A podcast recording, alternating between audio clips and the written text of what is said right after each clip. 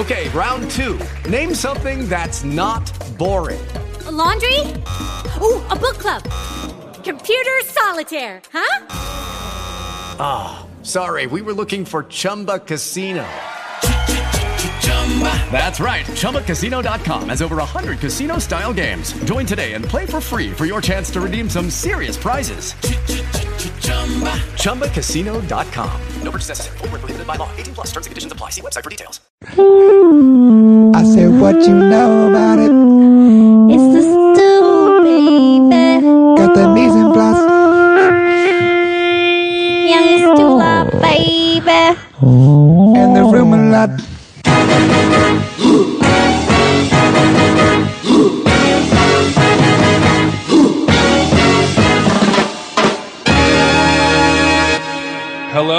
You're listening to The Stew. My name is Jason Stewart, and this is my food podcast. Say hello, Andre Conaparo. Hello. My brother is not here, RIP. R.I.P. Stewie. If you're wondering why I'm rushing through this intro, it's because we just recorded two minutes without our audio of our special guest today, who is Andy Windak. Say hello. Hello.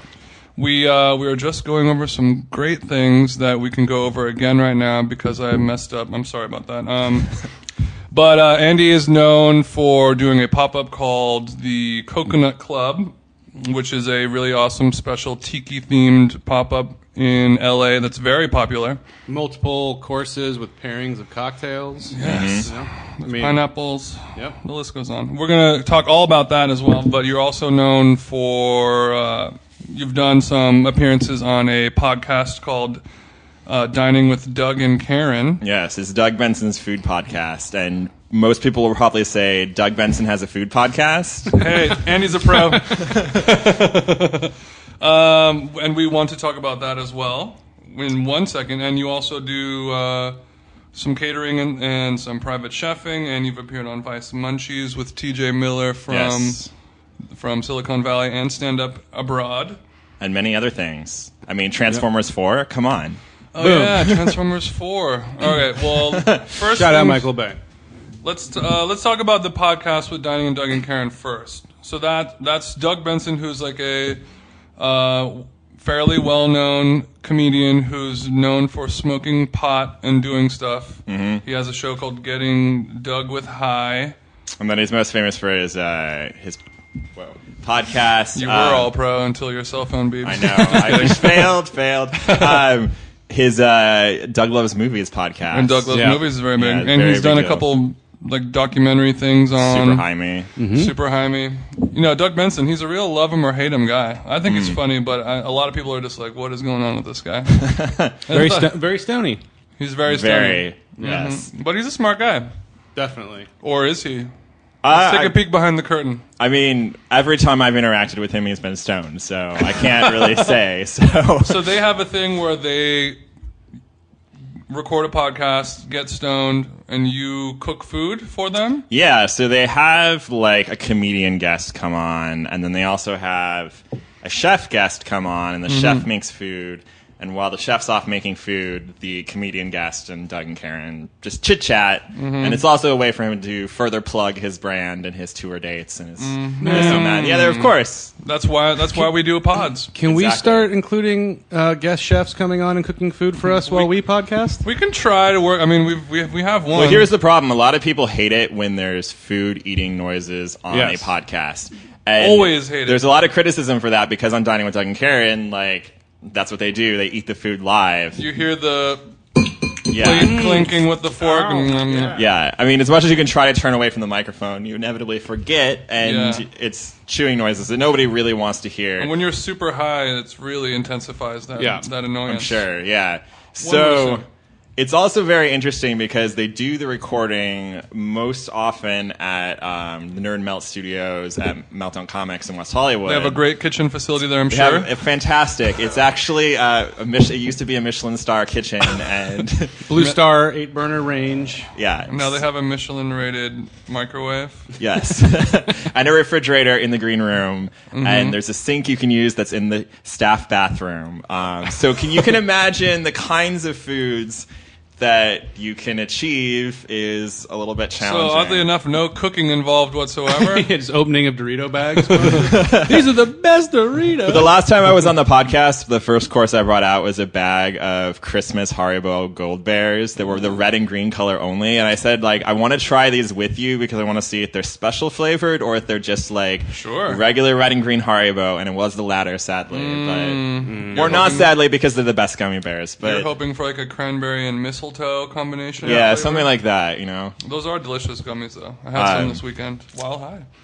I, Sorry, Mom. I, I, I buy them by the 10 pound, or not 10 pound, but 3 pound bag. You know, the, The big huge one for yeah. Three pound Haribo bag? No. Yeah. Well, How do you keep your slim figure? it's actually one of the things we serve at the Coconut Club is the clear Haribo Gold Bear. I love the clear. Best. By It's the far best one, flavor. which is Without a supposedly allegedly pineapple, which is why I started. I'll buy that. Yeah, I I'll buy I- that. yeah, that makes sense to me. Sure. Actually, two days ago, my friend threw a clear Haribo gummy at me, and I took a picture of it, and it registered on film on a white on a white background, and I was very proud of myself. Phenomenal photography. It's a bad uh, segue, but we'll carry on. I have a question about that. When you when you make food for that podcast, do you have to pay for the food yourself? Uh, yes, there's Great only question. been one appearance where Doug reimbursed me. I asked from the very beginning, it's like, hi, does Nerdist have a stipend for the food ingredients? And they're like, no. So the first time I thought it was going to be like this great publicity outlet. I was going to get a billion new Twitter followers. it was going to be amazing. So I was Right. like, I'm going to go all out. Worth it. I like paid over a hundred dollars to have um, antelope short ribs flown in from Texas. oh my god. Uh, I was like, because I one of the things I made was the jackalope taco. So it was Wow. a bacon fat flour tortilla with a braised rabbit pate, jack cheese for the jack and Yeah. yeah. then a bacon fat, fat deep fried crispy corn shell. You know, glue the soft one on the outside. Like a double decker taco? yeah, like uh, whatever they call it at Taco Bell. You know. Double decker taco. Yeah, yeah. So um, Holy shit. and I'm then and blowing then my mind. uh, beer braised antelope short rib in the inside, and um, green zebra tomato, and a rabbit bacon yellow peach hot sauce. Holy shit. All right, I have a few. In the questions next about this. episode, they got a bag of Twizzlers. yeah, pretty much. Because then I was like, oh shit, I just spent a ton of money, and I got like 15 new Twitter followers, and I was like, eh, want want. Hey, fool you once, Yeah, shame, on you. me. Well, first off, how big is a antelope short rib?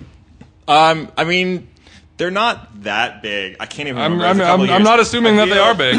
Yeah, they're they're not like pork. I mean, I want them to be like tiny, like They're, want, they're like that. Yeah, they're like three inches. yeah, And then you had them flown in. yeah. How did they taste? Uh, you know, they're. I mean, it's like any other venison. It's a little bit gamey. Um, it's a little bit tougher when you cook it. You gotta like cook it a lot longer than. Some other Okay. things. And for deep frying something in bacon fat, did you buy bacon fat already, or did you make the bacon fat by rendering it yourself? Uh, it was all rendered out. So here's the thing. We should back up to the the origin story of all of this. Rewind. Yeah. So I the birth of iTunes? yes. I met Steve Jobs. Did Steve Jobs invent the podcast? Who invented the podcast? We I don't don't talk know. about that. Another time. So I used to work at this animation studio called Shadow Machine, Oh, yeah. which used to produce uh, Seth Green's show for Adult Swim, Robot Chicken, among other things. Mm-hmm. And I emphasize used to because they don't anymore. Uh, so I was working in post production. I was a compositor, and after the end of season five of Robot, um, we were starting this new project that was an indie, the- an independently financed, R-rated stop motion comedy animation film.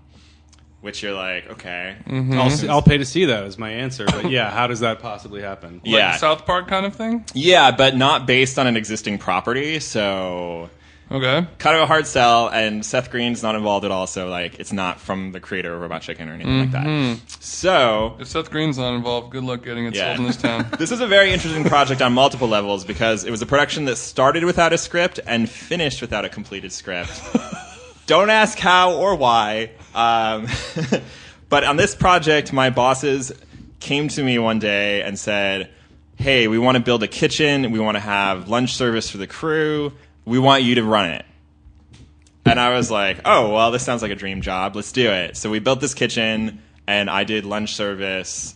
Um, and of course, on the production line, uh, I was not billed as a chef. I was billed as a technical supervisor, but I was primarily cooking lunch and shit for people. Um, and you know, it started with like having fancy coffee, and then like you know, fancy lunches and snacks in the afternoon, all that good stuff. So through that is actually how I met T.J. Miller because he did one of the voices on the film. Mm-hmm. Um, hmm. and as a result, then went and did the Doug with, dining with Doug and Karen. This is the um, other partner of the Coconut Club.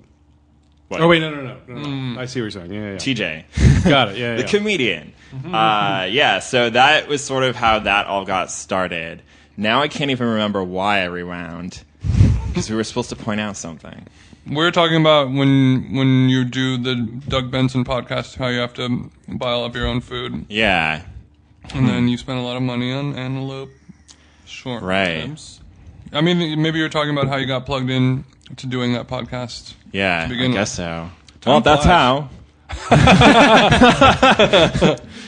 Story's Okay. over. So Um, you, but so what kept you coming back to do? If you've done that show, you said six different times now. Um, well, the second time Doug was like, "Okay, who do you want me to get as your guest?" and I think my first response was because this was me trying to get because like when I first met TJ, I made lunch for him because he was there doing voice records, and he hired me on the spot to come cook dinner for him and his girlfriend that night. Really? Whoa. So he was like, "Hey, what are you doing tonight?" I'm like, uh, "I don't know, laundry." And he's like, "No, you're gonna come to my house and you're gonna cook dinner for me and my girlfriend." And I was like, "Okay." And everyone, of course, at the office was all joking, like, "Haha, you're gonna show up. It's gonna be him and a blow up doll." Like, so I like, you know, quickly put together a menu, like, go shopping, prep some stuff, and like show up at his apartment. I like get up to the front his door, like knock on the door, and he answers the door in these super short shorts and like a leather police vest and nothing else. Whoa. And but then he and my face apparently just like dropped and there was like I only cook dinner kind of reaction. Um, but then he, he immediately was like, haha, just joking. This isn't what I'm gonna wear. I just wanted to see what your reaction was. Wow, Um, classic TJ. classic TJ, and you know it was all fine and dandy after that. Um, but yeah, anyways, so afterwards, when Doug was like, "Oh, who do you want me to get for your next guest?" and I was like, "Huh, well." This is the Nerdist Network. They have a lot of connections. I know Jon Hamm was just on the Nerdist podcast. So I was like, Jon Hamm, I want a new celebrity client. Come on Shooting for the top. shoot for the stars. Yeah. And and then I was like, well, if I had some backups, I was thinking like, what were the other people that like um, that Doug might know? And I said like Tim Heidecker offhandedly because I am a fan of Tim and Eric. Mm-hmm. Um, and that's what I ended up with. So I was like, okay, it's not Jon Hamm. So no ham. Um, Very close though. very close, close second. Hey, if Ham opened the door with the with the leather police vest, it might go down a little different. Probably. so uh, yeah, and then the third time was Sarah Silverman, and everyone told me that Cool. she was strict vegan. So I made a completely vegan meal, and then learned after the fact that she's just a vegetarian. Um, and yeah, and then we did. When when you're on the show, do you get to be on mic and talk to people as well? Yeah, so I mean, like I go in and out to go prep the food, mm-hmm. and then I come back on and we So you come about it. back, you drop some drop some salads, and then you whip a couple zingers on the mic, and back into the kitchen you go. Yeah. And everyone's like, "I love that guy, Andy. He's so good." Pretty much. That's pretty much exactly. What And ha- and and has that boosted your? Has, has that been good publicity for you? I mean, I've gotten like one client out of it. Someone who was like, "Hey, I heard you on the podcast. Can you come cook dinner for my girlfriend's birthday?" Not bad. That's Yeah. one. All right, we can put So a you- shot so you do it- on the board. Yeah, yeah. You know, you, so you do a decent amount of private catering and stuff like that. yeah, I've had one gig this week, and I have another one on Saturday, so it's busy. And then next week we have Coconut Club, so it's hmm. like. So is that your main fun. gig then?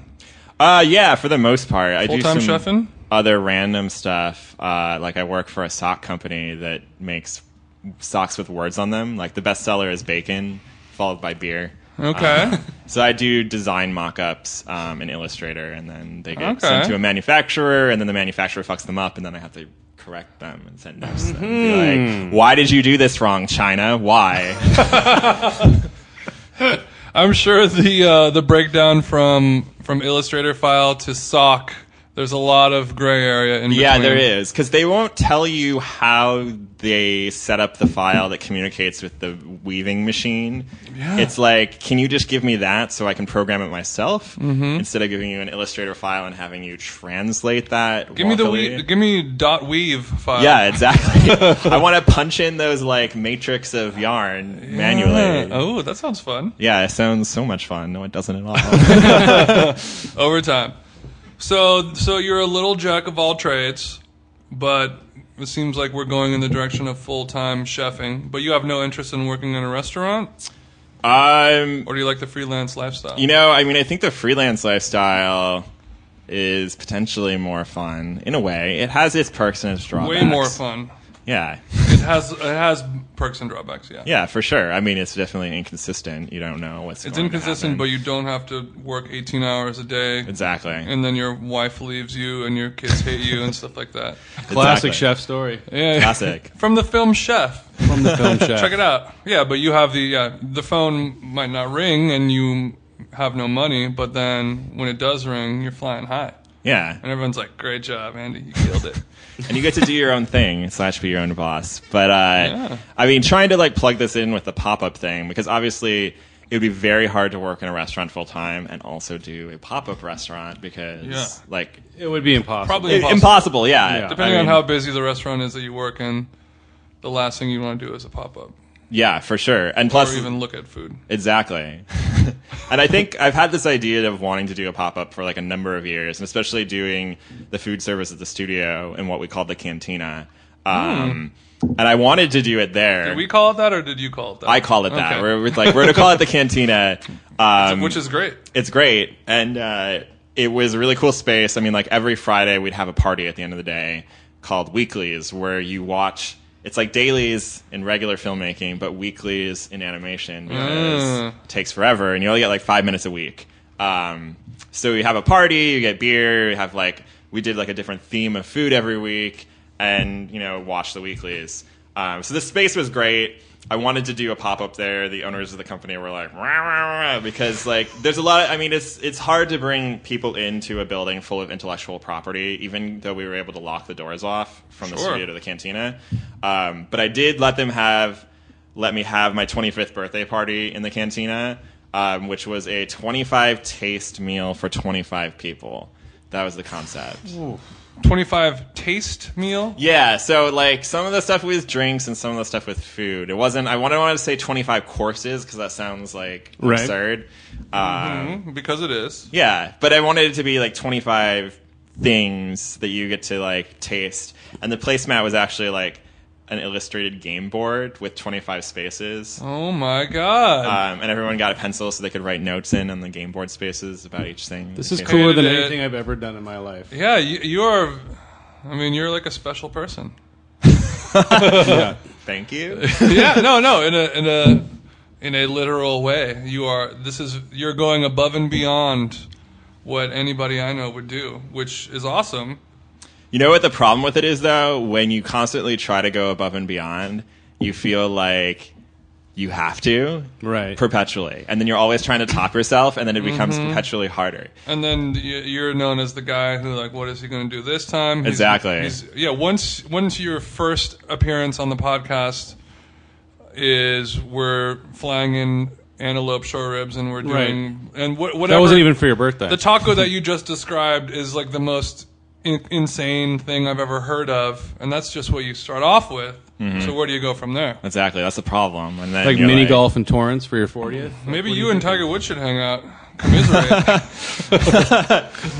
I mean, yeah, that's the problem. Is always trying to like reinvent. So I mean, the pod, the uh, the pop up, not the podcast, Mm-hmm. has been sort of like the ultimate culmination of that. And here's the thing about the tiki wrapper of it. It's very interesting because Tiki rapper? Well, the wrapper of it of the Coconut Club is this tiki theme Okay. and it's kind of a good thing and a bad thing. I don't consider myself a tiki file, even though I'm wearing a Hawaiian shirt right now. For our listeners You at are. home, he's wearing yellow pants and a And a Hawaiian yellow shirt right t-shirt. now. the yellow t-shirt. But but other than that, not tiki. Yeah, well, Ian MacKaye up top, tiki tiki down low. out of step up top, very colorful on the bottom. um, so I think there's this thing about like, what do you think about when you think about, I say tiki. What do you think? A scorpion bowl. Yeah. You know, like flaming. Well, I, flaming- I grew up in Orange East Island County, so tiki was pretty big there. It's it's kind of like when you're a retired guy and you have Mm-hmm. a big belly and you want to barbecue and drink beer and have mai tais, and that's kind. Of, and then you might have a cool car with flames on it. Mm-hmm. There's little statues with the little cute tiki man. See, so yeah, that that is. Mm-hmm. like the perception of what you have when you think tiki, and that's not what I'm trying to do. And we have some people who come into the Coconut Club who are really hardcore rockabilly tiki, Mm-hmm. Yes. and they think that this is what it's going to be. Which is a very insane subculture. Oh, The- it's the, tiki very subculture intense. is super intense. Like, yeah, and I understand and appreciate it. I'm coming from sort of the aesthetic of the whimsicalness of it. Um, and also sort of the fact that in mid-century America, this was a form of fine dining or like a night out on the town. And also in Los Angeles, which is sort of like the birthplace of this culture originally. Um, I mean, it, these were the hot spots. These were like, you know, Don the Beachcomber, like huge Hollywood spot. Like there were many others over the years. You go that get were- a poo poo platter. You Yeah, you and got I a mean- nice dame on your shoulder. and these fancy cocktails that had like you know seven plus ingredients, which is crazy to think about all the other classic cocktails that we think Mm-hmm. of that are only like you know two to four ingredients. Not so Um, crazy now in 1960. Yeah, it was Unheard a of. revelation. Ridiculous. Um, so it's I, I'm coming from that approach, which I think is very interesting, and then also trying to modernize it because it seems like that hardcore tiki culture is so stuck in like a past time and place, and Mm-hmm. a lot of it is like reminiscence and like you know, like you said, old guys that are trying to recapture In like nostalgic youth in a nostalgic rut. Yeah, so it's very much trying to think about like how we could project the idea of tiki into the 21st century which is a huge challenge because you have all these expectations that exist but then at the same time because tiki is such a huge reappropriation of all these different cultures like you know obviously south pacific um, and then this weird like chinese thing for no reason and the most interesting part i think is guys who wear fezzes in tiki culture Oh, which yeah. where did that come from like the monkey with the fez on it. Yeah, like- see like on shelves. there's Yeah, like yeah. all this like weird like reappropriation and then of course there's the whole like mid-century thing because of like hawaii and like this obsession with the south pacific because of hawaii becoming a state Mm-hmm. like there's all these different facets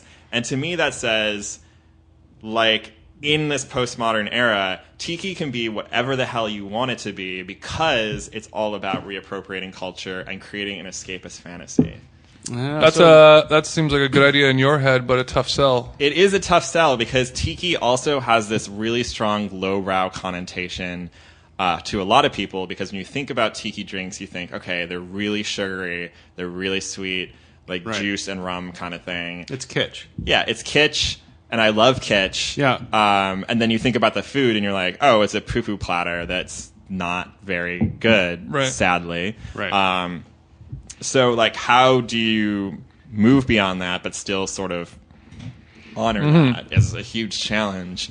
Um, so I think this is definitely like that ultimate culmination of like how do I one up myself is by creating a challenge that's seemingly so challenging that I'll always have to be working at it to make it better and better. Yeah, it seems like a good. It's it's good to create things under that umbrella because you you can do whatever you want, but you also have the limitations and restrictions of having it be a, a very specific tiki theme. So you're, it's not just like, hey, make a dish, and you're Yeah. like with a blank sheet of paper. I feel like, hey, make a make a tiki dish with your own flavor. Exactly, And which is the, is the hard part. Because, like, I mean, my favorite type of food to make, just for myself in general in life, is like Mediterranean Italian food. Like, that's just what I love to eat. Okay. And I, I mean, I guess you could also just classify that as like Californian food, which is you know Mm-hmm. very produce heavy. It seems to have like really strong Mediterranean sort of like influence. It's Mm-hmm. very like European, but then of course you also have all this like Asian shit that gets thrown in there too. But in any case, like. I wanted to do a pop up that had more of a definition than just here's food.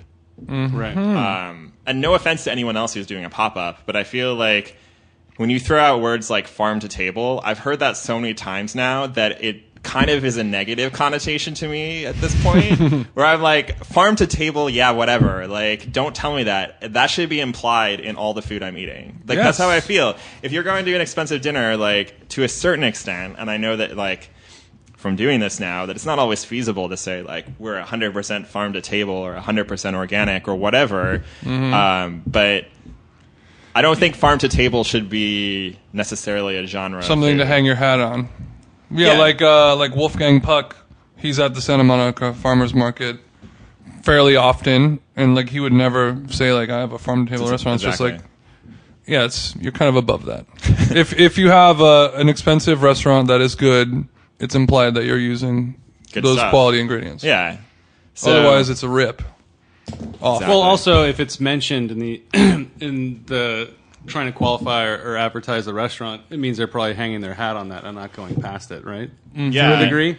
I mean, because there's certain there's a lot of places that seem like, you know, have the good ingredients, but they're not really like innovating them enough to make them like their Yeah, own there's a lot of there's a lot of places that just we have the best produce. So instead of cooking a dish with all of these things together in a smart way, we're gonna tweezer them onto a plate Mm-hmm. because like how because they let them speak for themselves, and then you're not really you know anyone can just put them on a plate. yeah. Then you're not a chef. You're an you're an artiste. It's funny about the thing about the tweezers because I just bought a pair. oh, how does it feel? Well, how long were you You holding know, out for? I well, it's weird because I kept thinking about it. I was like, yeah, that's one of those things that's relatively inexpensive that you should just get. You know, because there's certain times that you're like fumbling around and I have big hands, so it's like you're fumbling around with little things and like. And I just tried them out for the first time the other night, and I think I need some more practice because I was kind of clunky with them. Well, I mean, Hmm. you can't expect just to dive right into a tweezer lifestyle, man. no, I know. It takes a while. But that's the thing too with like doing the coconut club is like where do you draw the line of like I mean I want it to be highbrow lowbrow but how much highbrow and how much lowbrow Sure. so it's like it's tough. I feel like I need the tweezers but then I also need the Haribo gummy bear because Well, you you, can- need Bacardi 151 to set everything on fire. you know what we actually don't use Bacardi 151 we use Wray and Nephew overproof for white rum which Ah. is tasty Bacardi 151 tastes like Tasteless, lighter fluid yeah. it's disgusting and if it like spills into your drink it like ruins your drink Mm-hmm. um, the interesting thing about everything we've done thus far with the coconut club is there's been no drinks on fire only food Oh. So What you don't if- know 'cause what's that's why, happening with like- the pairing. That's my like playing on the convention it's like everyone has a flaming tiki drink like i want a flaming tiki food What have what what is a food that you have flamed? Well, the one that we've been doing a lot, which we're actually not doing this next time, is the volcano cake. And I basically engineered a volcano cake that not only has fire on top, and then you hit it with the cinnamon to make sparks, but it also has a lava flow. Oh. Yes. So it's it's got red lava coming out of it as the uh, fire burns. That's fantastic. Okay, when is the next coconut club? By the way, Um, it's actually a week from Saturday, so I've got a lot of work to do. the 24th and 25th? 25th and 26th. 25th, yeah. 26th. Yeah. okay. Um, well, w- one thing about do you guys do it monthly or bi-monthly? Uh, I mean, approximately monthly. It's always. Um, I mean, it's so exhausting that like as soon as it's done, it's like crap. As soon as it's done, you don't want to think about anything like Ever, that for a few days. And then like it's a matter of like getting it organized again, and the hardest part um, is locking down a venue, which is a huge challenge. Was it different every time? Um, we've only been at about three different venues, and this is, I think, going to be our 11th and 12th nights we've done ever. Um, we did about seven nights last year and four so far this year. That's good. So, um, the venue we're at right now is very interesting because it actually used to be a tropical restaurant in the 50s um, called Vagabond's House. And I kind of accidentally came upon this space. Before knowing this fact, I didn't actually seek it out. It just serendipitously happened. Um, the Tiki Gods. the Tiki Gods smiled upon it. And most recently, this space was La Fonda Mariachi Club um, in the MacArthur Park neighborhood. It's on Wilshire. This is a good pedigree. yeah, so I've never actually been to La Fonda. Nathan had gone there and dined. Um, La Fonda's a great name. yeah, it's. Uh, I mean, it was just. It's just this huge space. Um, it apparently has a liquor license that's grandfathered in. That you can't get this license anymore. Only a few other places in LA has it, where you can stay open all night. You have to stop serving at two, but you can stay open all night. Um, And then come back on and start serving at six. I don't know. I don't know all the details. 'cause Okay. We're not trying to do that. You order, you just order 52 beers at one fifty-five a.m. yeah, and then just keep on partying. um, but it's if you're familiar with like MacArthur Park, it's very transitional neighborhood. Like people talk about a wave What a of kind word from MacArthur Transitional Park. neighborhood. I mean, Transitional. It's Do you the mean like I'm transitioning from being shot at? For going to listeners my at home, car? no es bueno. Uh, it's the weird missing link of gentrification between Koreatown and downtown. But I mean, everyone if you need likes a to fake use ID, that's where you go. yeah. If, everyone likes to use the word "good bones" because MacArthur Park theoretically is beautiful and is full of great architecture. It's got good bones. Good bones. Is it a 92 Camry? Like I've Yeah. never. I, I guess I've never heard people really describing this neighborhood that much. This is the neighborhood where like Langer's is. yeah, exactly. Yes, I mean, And there's a big park called MacArthur Park Yep. that may or may not have been the scene of a lot of movie. I think Drive, the movie Drive, was filmed a lot it's there, been- but it's also very iconic to LA, but also iconic, But, like, you- dangerous to people who It's live like there. before they fixed up Echo Park Lake. 'cause there's Yes, a lake in. MacArthur Park as well, but like you don't want to go hang out there. No. yeah, Echo Park, not very good bones. Um, so in any case, this building is really interesting because it was bought last year by Jenji Kohan, who is the creator of Orange is the New Black and Yeah. Weeds. And she's putting, she's remodeling the upstairs and the back of the building right now for her production offices. Um, Okay. So, I mean, there's promise. Cantina like- too. Cantina. Well, who knows? That would be awesome. But they're trying to lease out the restaurant, and in the interim, I've come in to do this weird pop up there. Um, and you know, it doesn't look great. The space. Right. it's seen better days, but it's very interesting because the back half is still the exact same shape as when it was Vagabond's house, um, the tropical restaurant in the 50s. It's the exact same shape. I have the vintage photos you, that had all the decorations on it. And the best part is, I found this room that was f- like a graveyard of broken furniture, like just a mountain of broken chairs and I ignored it at first, and then I saw that the original wallpaper from Vagabond's house was still intact in this room. And I found a vintage photo that proved that it was a private dining room. Um, so I ended up dragging all the broken furniture out of the room, and, And I hookers. swear this room is haunted because every time, and this I'm like, this is me doing this by myself in this giant dark haunted building by myself. Every time you'd go into this old room, you could feel the energy change, and when you'd go out again, it would feel completely different. And I'm, you know, Okay. like nothing like too spooky, but you could definitely like feel sort of a presence to it. Um, so at the last Coconut Club, we had a tiki seance in this room Really? to conjure Vagabond's ghost, which was a cocktail. of uh, it was like a coconut milk, pineapple juice, lime juice, Pig's rum, pig's blood, and uh, no uh, kava. so it's like a light effervescent pina colada, Oh, essentially. That's Um, amazing. Yeah, you guys are always killing it. Minus the man. pig's blood. That sounds amazing. yeah. So, uh, and I think there was even like uh um, some sort of anise liqueur that he like misted over the top. So, like the first sip would He give you will that like that curious like, huh, Black licorice. Yeah, like just to throw Confusion. you off. And black licorice is like uh, a flavor that you find in some tiki cocktails, like the Dr. Funk. Um, so it's not out of place. uh, so yeah, it's definitely a lot of interesting things going on there. Um, and this space, I don't know much, how much longer we'll actually be there and where we'll go next, but you know. Well, listeners, if you have a space that's good for a pop up, feel free to hit us up. Preferably haunted. We're looking haunted. Doesn't have to be haunted, but if it, if it Preferably is, haunted. it'd be great. Another idea for a pop up that I had was the haunted hotel. Okay. I mean, that might be a future venture, or the Coconut Club presents the Haunted Hotel, or just do a whole separate Halloween thing. I don't know. I think that's a good idea. That would be fantastic. Yeah, because there's all these haunted hay rides and things like that. It's a huge industry. Mm-hmm. But I don't care about them because I'm not a kid.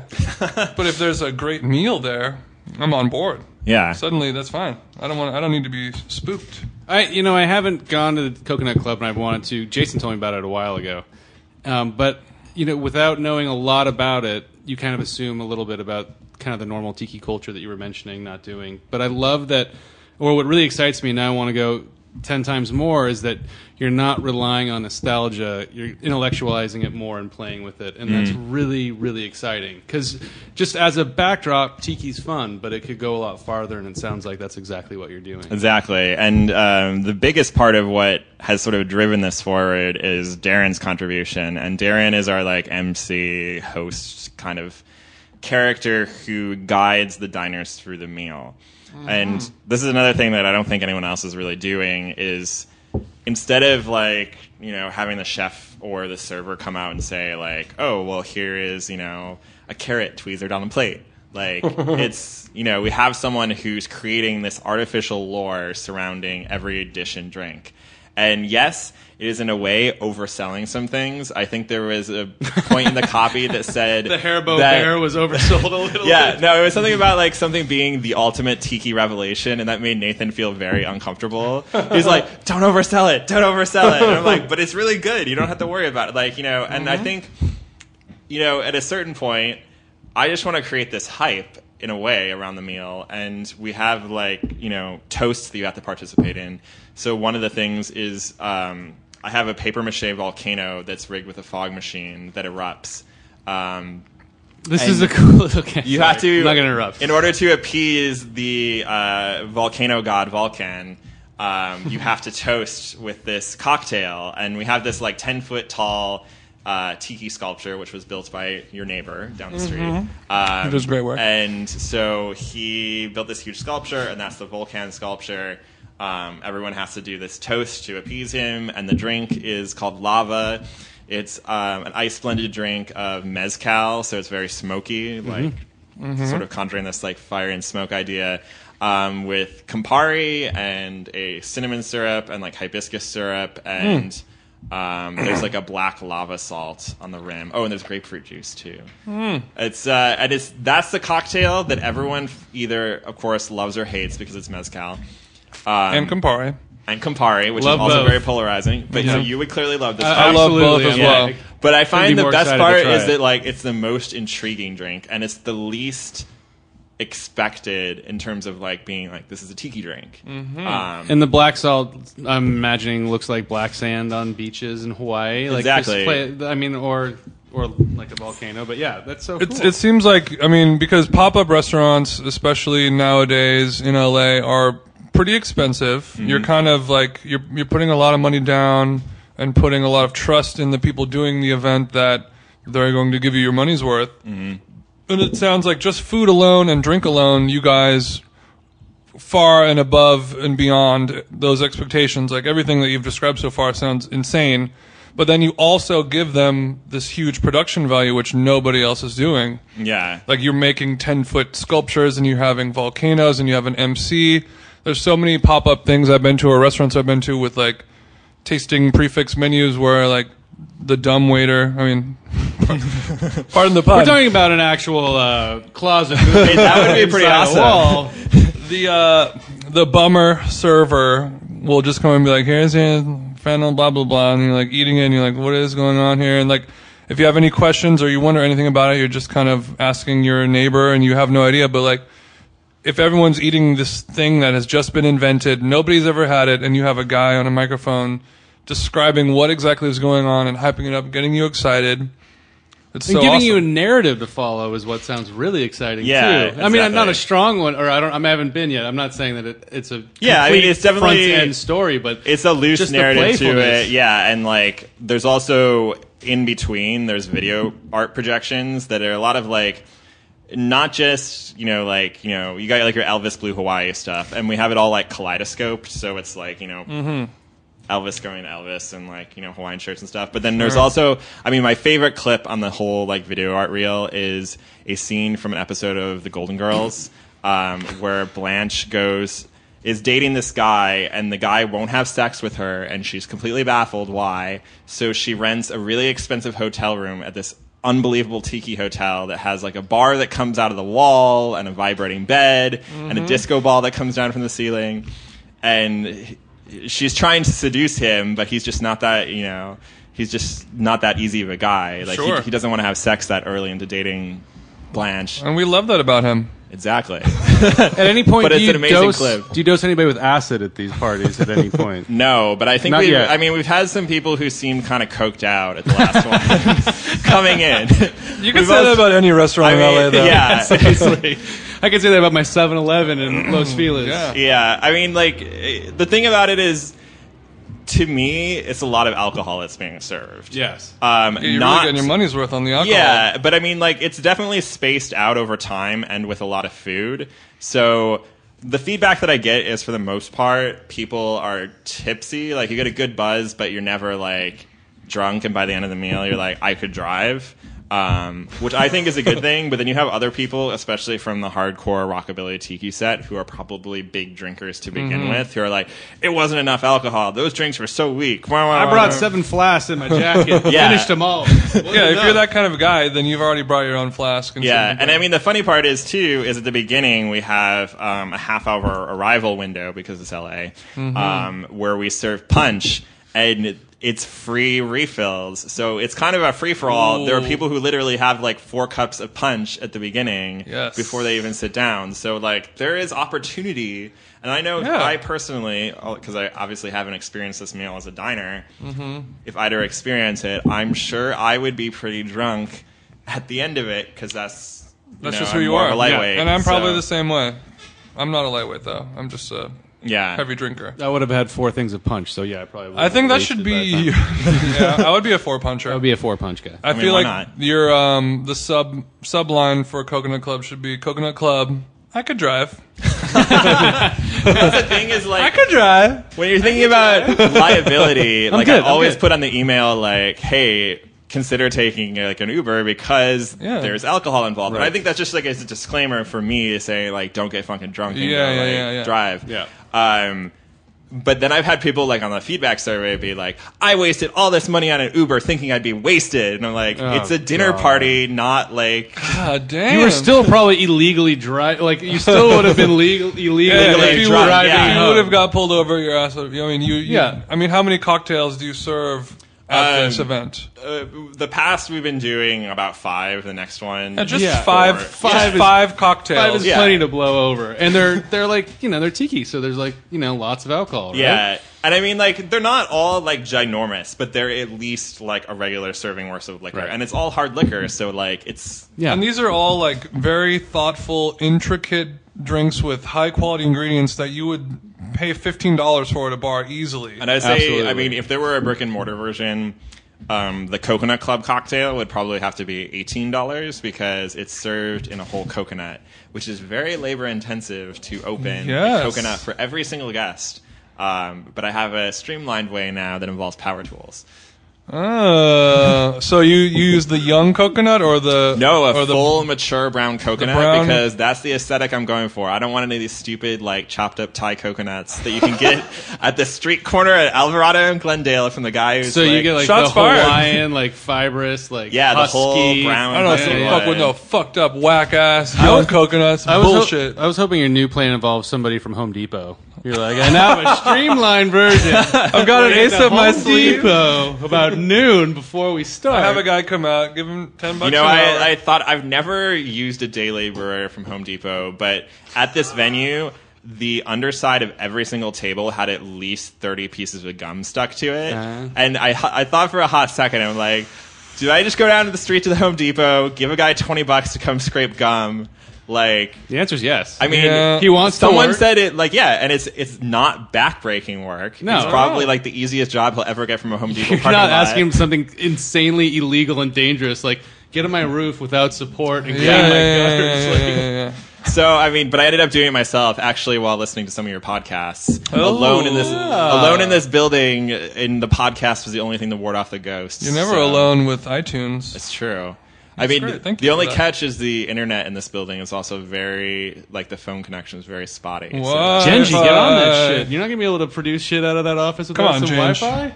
No, she'll get some Wi-Fi. They think they're still a ways off. They must be putting like uh, over a million dollars into renovating Wow. that. I mean, it's like and that's the problem with this space. Rolling the It's dice, con. It's such a huge space, and it's a neighborhood. Like basically, the owner said to me when I first looked at the space, they're like, because there's also a 200 seat theater in the building. Holy shit! Wow. So they want someone to come in with a super hipster concept to be like, we've got a, uh, a 200 seat venue and a fancy pants restaurant bar. Like the owners basically said, we want like Bestia or something to come in Right. here.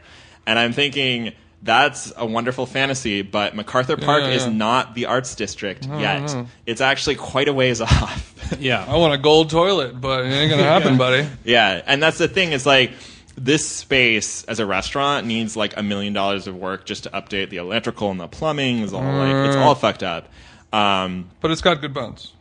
no, I mean like it. It's got no. bad You gotta like gut the whole place, totally renovate it, and then I think they want something like twenty thousand dollars a month for the lease. Um, so like when you think about it, like trying to do a restaurant concept, which of course most all restaurant concepts fail because it's like the hardest industry. Like, what are you going to do there? Chipotle, They're The, the mega Chipotle the mega Chipotle, the, the screening Chipotle. with the They're- screening room. they're gonna try to sell it for a year and lower the price eventually. And They then- keep telling me that someone's supposedly about to sign. Wow. never heard that one before from a real estate guy. But that's something I've been thinking about a lot lately is when everywhere you look in LA, there are so many places for lease, like commercial spaces. And it just makes you think that LA is only living a fraction of its potential. And it's always like Go on. for if you think about like how difficult and expensive it is to get anything started, even if it's just a temporary pop up thing. Like the mm-hmm. thought of like how expensive and impossible it is to get a restaurant off the ground. And if you mm-hmm. thought if they weren't that hard or expensive, there's plenty of space for all this stuff.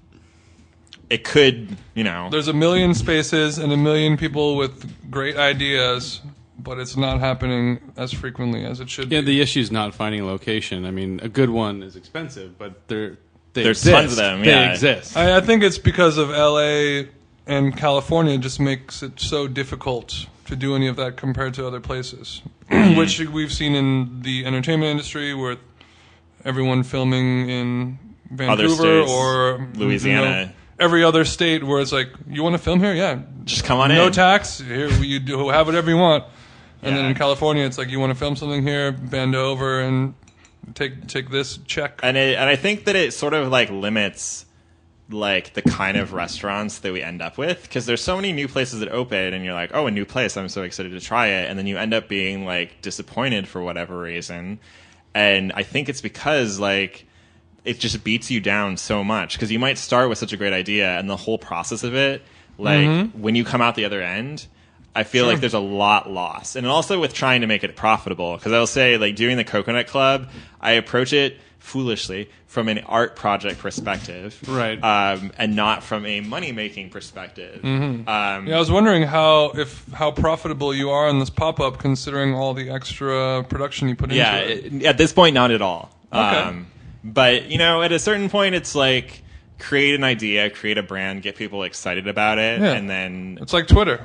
Yeah. You make it, figure out how to make board. it. fu- I mean, I wish I had like you know that venture funding that a Twitter would have, but you know, Right, right, right. It's Uh, like Twitter without any of the money that they give you. yeah. But we're doing something cooler than Twitter, That is true.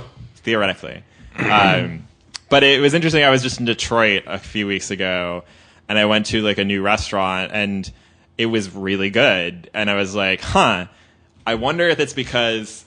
Oh, you're in Detroit. It's so much easier to like put together a restaurant. And I mean, like, it's not easy, but you wonder if there's a place where there's like fewer restrictions or like difficulties that suddenly your creativity can blossom more. Yeah. Well, it's the it's the story too of um, uh, Ed Mozza, the guy who does the the um, oh, I'm forgetting Mario. Batali? Yeah, no, not Mario Batali, but how they changed all the regulations about making charcuterie in LA. He had Oh, to go through that guy, process yeah. before he could actually really do the things he wanted to Hmm. from you know permitting standpoint from Los Angeles City. And you have to be like Mozart to like actually have the money to get that Exactly. done. Right, nobody else could do that. Yeah, Yeah, I think yeah, being in a different uh, a place Spot like Checka, right? Cheese Spacca. Cheese Cheese Spacca. Spacca. Apparently, I've been corrected by a friend who's actually Italian. Key He says Spacca. Key Spacca, Cheese Spacca. not going to do it. I mean. It's technically Los Feliz, but I'm never going to say that. No, exactly. This is that's Chispaca is the colloquial pronunciation of Los Angeles. Indeed. yeah. What are you gonna do about it? I, I, f- I feel like the thing like it's so much easier to open a restaurant in, in Detroit um, than in LA or m- pretty much everywhere else. Everywhere else, except Everywhere for New else. York. Except for New York, yeah. But I mean, are you making as much? Like, what other industries do you think? I mean, like, like there's so many industries where opening in a big city like LA or New York will benefit you, but do you think you necessarily need to be in a place like LA or New York or another major city to fully thrive as a restaurant? Like, are they doing well for Detroit? I compared mean, to it, well it had just opened a couple weeks ago, and it was like a Sunday night, and it was definitely not packed. Right. But I mean, Um, even if they are packed and having good business, like are they are they actually making enough money, like making a really good profit? Who knows? I have no idea. Who But, knows like- is right. but I'm I'm I'm just curious, like if if your restaurant is successful for those standards compared to other standards. standards, right? But I mean, when you think about it, like how to be successful on like LA standards, and of course there are places that are just rolling in the money like Mm-hmm. crazy because they figured out a business model that works.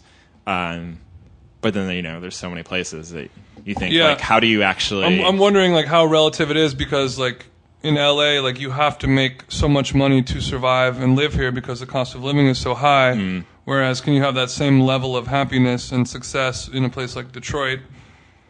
Because you're making less money, but you need less money to be quote unquote happy and successful. Correct. So I think to a certain extent, yeah, their profit margin could probably be slimmer than Mm-hmm. here. Because I mean, the menu prices were very comparable to what you would pay in LA. Mm. I didn't feel like I got ripped off because the quality was really high. But then you can imagine, like, okay, their food costs are probably a really high percentage, and if you had that percentage food costs at your restaurant in LA, you'd probably go under really Right. fast.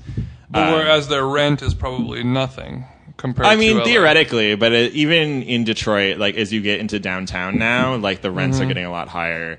And I have a lot of friends who like live there, and they have a lot of like good things and bad things to say about it. And I think it's a very interesting, you know, look, a very interesting American city to look at for so many reasons. Yep, It is absolutely. I think it's. I think it's. Uh, it's become America's playground right now for the young and uh, mischievous. America's playground is Detroit now. for for the mischievous people. Like I know, like it used to be San You know, people throwing Francisco. parties there and stuff. Yeah, it used to be like San Francisco in like the late '90s was kind of you can go there and do whatever, and the mm-hmm. cops don't really care. Like, Right. You can go, you know, drink in the street and Yep. paint graffiti and have a big party outdoors, and no one's gonna give a shit and all that stuff. And then it's changed over, and I feel like Detroit is a new version of it, where if you're a 21 year old hoodlum and you want to go do whatever you want, you can do that in Detroit. Detroit, I will see you soon. Which also means, you know, there's a lot of creative people heading Yeah, there because sure. it's Yeah, cheap yeah. and you the sky's the limit, there's no restrictions. It, it fosters. But then at the same time, you do have a lack. You don't have as much creative energy as a city like LA or New York or Mm-hmm. whatever would actually give you. And I think it's you have a smaller audience of people. You have a smaller audience. Like you're if I doing, tried to do the Coconut Club in Detroit and tried to charge the same amount of money that we You've charge in been LA. Well, I mean, like, You've yeah, been robbed during dinner. Yeah. You've been held up The at point gunpoint like it's a fucking poker game. We would have a lot harder time selling tickets, I would imagine. Although there's another theory to say about tiki. Um, there used to be this amazing tiki palace in Columbus, Ohio, called the Kahiki, and it was a, I think it was built in What is 1969. a what is a palace? Um, it's a ginormous restaurant.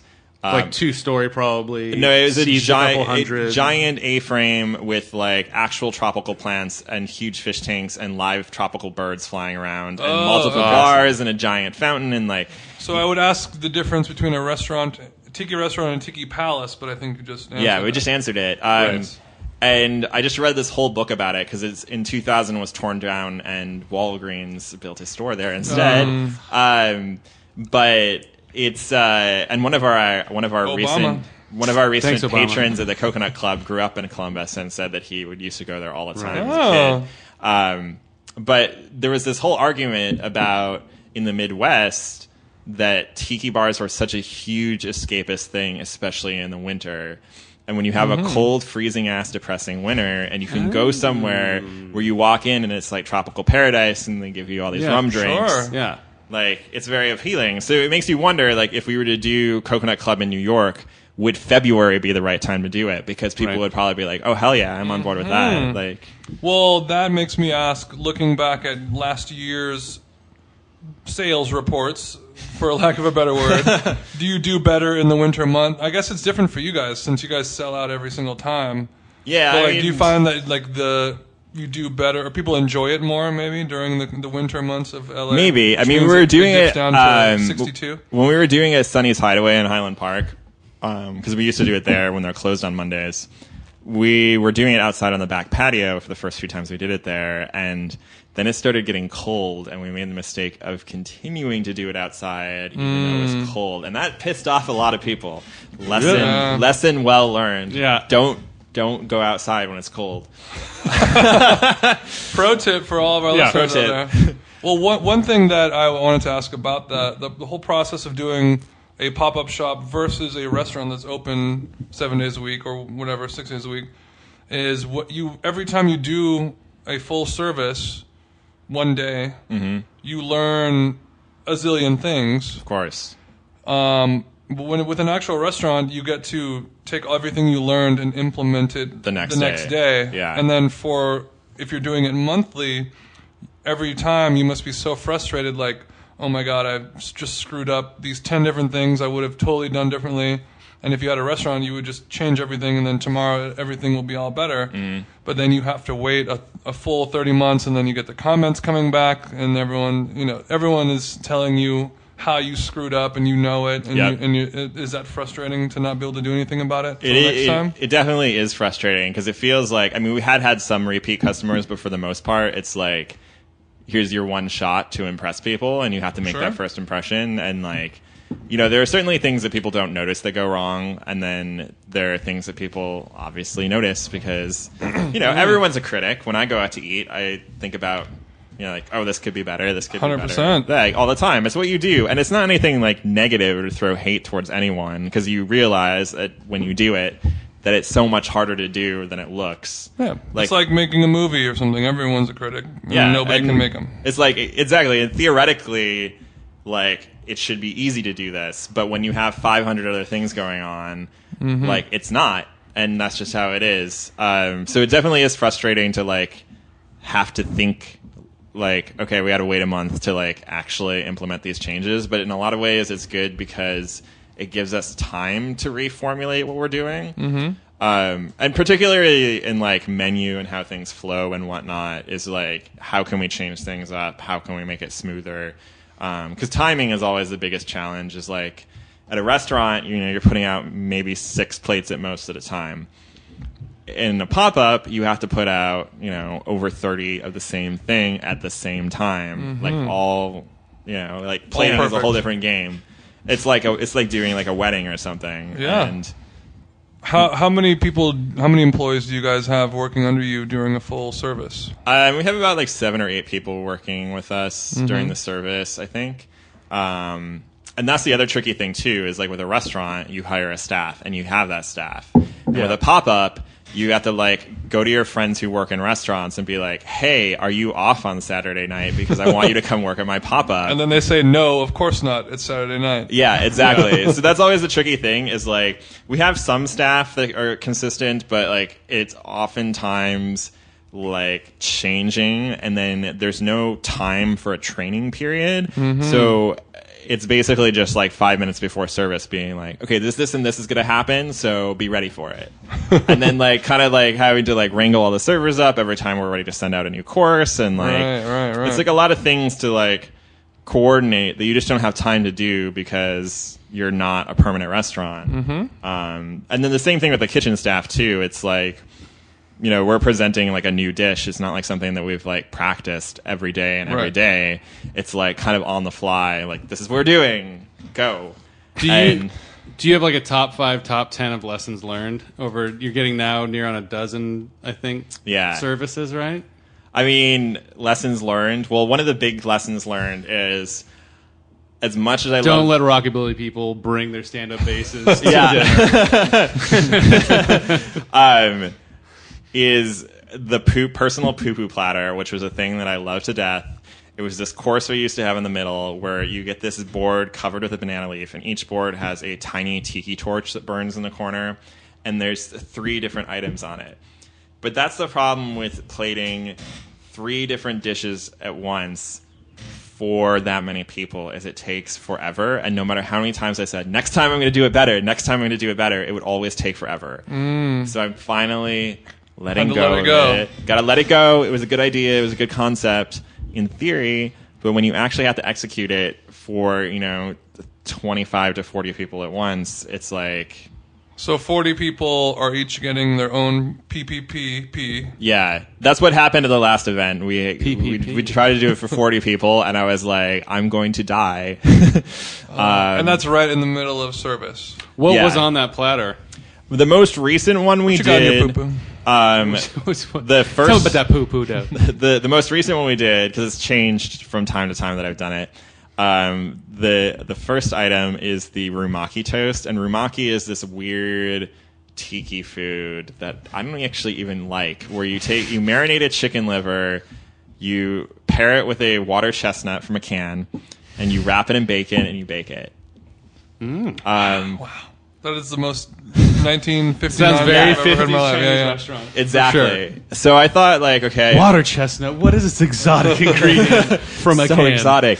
So I'm doing like a rumaki toast, which is like a little brioche toast that has um, a chicken liver pate that has like those rumaki flavors of soy sauce and ginger and coconut sugar and, and shallots in there.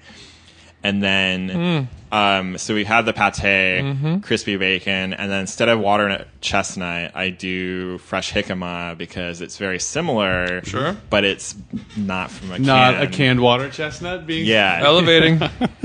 And then um, in the middle, we have the coconut chicken wing, which is I make this like Indonesian style curry paste. Um, and then mix it with coconut milk and braise these chicken wings, and then batter them in rice flour and deep fry them. Um, so there's that.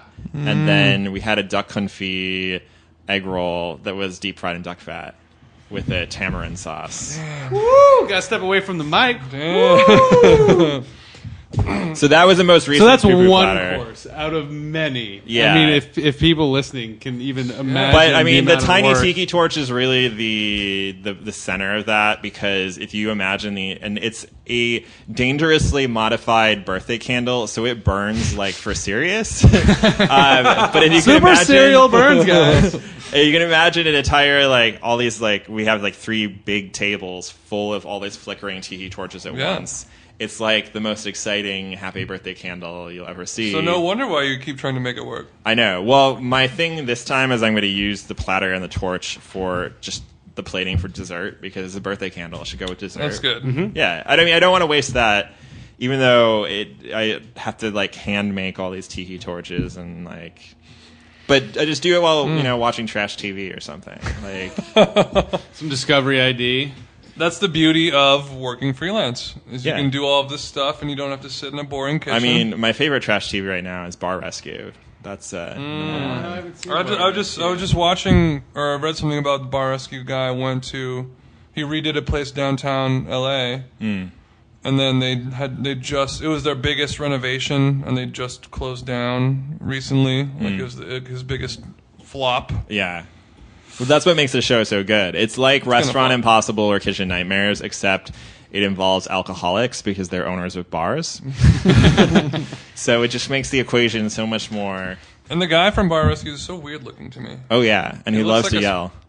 He looks he look yeah he's a yeller but he looks like the guy on Ninja Turtles like the Koopa Troopa kind of guys. Like the guys with the huge broad shoulders and the small like turtle head thing. He has that feel. You're about the live action. The live The, li- action the movie live one, action not Super the- Mario Brother movie. I I'm, think. I may be. Maybe. I may be. But yeah, that. that's a very yeah. I good think I am thinking of the live action Mario Yeah. movie. Oh fuck. Um, speaking of Food Network and all that stuff, do you have any aspirations for doing some television food hosting of any type? Uh, yeah, I was. All right, great answer. answer is. I, I actually did audition for a show that's still in limbo, Okay. but not a competition show, just like a, a hosting thing. Hmm. They came to me. It was the weirdest thing. Fingers crossed. What? That's not weird. Yeah, fingers crossed, and not weird at all. Why They is that probably weird? Ate a Coconut Club. Was We've like, "This guy's seen you on. Vice Munchies hosting and Yeah. and slaying. I mean, that was that was always that was interesting, especially to read like you know the YouTube comments. From, Oh, don't do like- that. Never read the comments. don't do that. No, I know, but they're entertaining because they're from like crazy fourteen year olds. So You're a your braver feelings were man. not hurt at all. The what? Your feelings didn't get hurt at all. No, they did. They totally. Did. Never read the YouTube. Never comments. read the YouTube comments. Just never. Just straight up, never do it. It's never going to be a good thing. I know. I just can't can't resist. Uh, it's true. It's sitting there. right in Glutton for front of you. pun. Well, You're checking those how many hits it's happening. You see that first line of, of right below. yeah. Never do a scroll down. You can look. Yeah. See how many hits Look we at got. the hits. You look at the hits. Once you click to say show more, you're in trouble. Mm. So it might be like a Food Network show hosting something. Hmm. That's all we can say. We have an NDA. I mean, yeah. I mean, like I I haven't heard from them in a couple months, so it's probably just one of them- it's one of those things where like, oh, we're talking with the network. The never network know. the network still likes it. Or the network loves you, Mm-hmm. but you know it's just it's just you know we're waiting to hear back from the network. Well, I think you would be a great food television host. I second that. You've got it all. thanks. Mm-hmm. Great job. Um, well, we're gonna wrap things up. Thank you so much for doing this. You're welcome. Thanks Um, for having me. Of course. So the Coconut Club this month is Sold out, sold out. But it will be back. Saturday and Sunday both sold out. Both sold out. Um, but I was hoping Sunday tickets were still on sale. I saw there might be a few floating around. yeah, it Filled sadly up. Filled up. filled up. right, people. Sunday filled up after Saturday. No surprise. Right, but, of course. Um, but we'll hopefully be doing it again very soon. So if you get on our mailing list at thecoconutclubla.com, um, that is how you find out. Mm-hmm. Great. Um, and don't delay when they go on sale because Don't delay. they just go away quickly. They really do, and for good reason. Um, well, people, where can people find you online if they want to? Uh, I am at Wind Attack on Twitter and Instagram. one of my favorite Pokemon moves. exactly. at Wind Attack on social media, yes. and your website's just andywindak.com. Uh, yeah, but I mean, But no reason to go there. no reason to go there. Don't go there. Don't go It's there. sort of like my defunct food blog, windattack.com, which Mm. still exists, but not like I touched it in. We all have a defunct blog somewhere. That's yeah, fine. the age of blogging is over. It You heard it is. here first. That's what Instagram food pics are for. Exactly. Great. Well, thank you so much for doing this. Andre Conaparo has no social media. I have none. You can follow me on Instagram, Twitter, all that stuff at them jeans. And if you like this show, please be a friend and tell a friend, a different friend. Um, subscribe on iTunes. Nice rating and review is all we ask. And we'll see you guys next week. Bye bye. Bye. Bye. With Lucky Land slots, you can get lucky just about anywhere. Dearly beloved, we are gathered here today to. Has anyone seen the bride and groom? Sorry, sorry, we're here. We were getting lucky in the limo and we lost track of time. No, Lucky Land Casino, with cash prizes that add up quicker than a guest registry. In that case, I pronounce you lucky. Play for free at LuckyLandSlots.com. Daily bonuses are waiting. No purchase necessary. Void where prohibited by law. 18 plus. Terms and conditions apply. See website for details.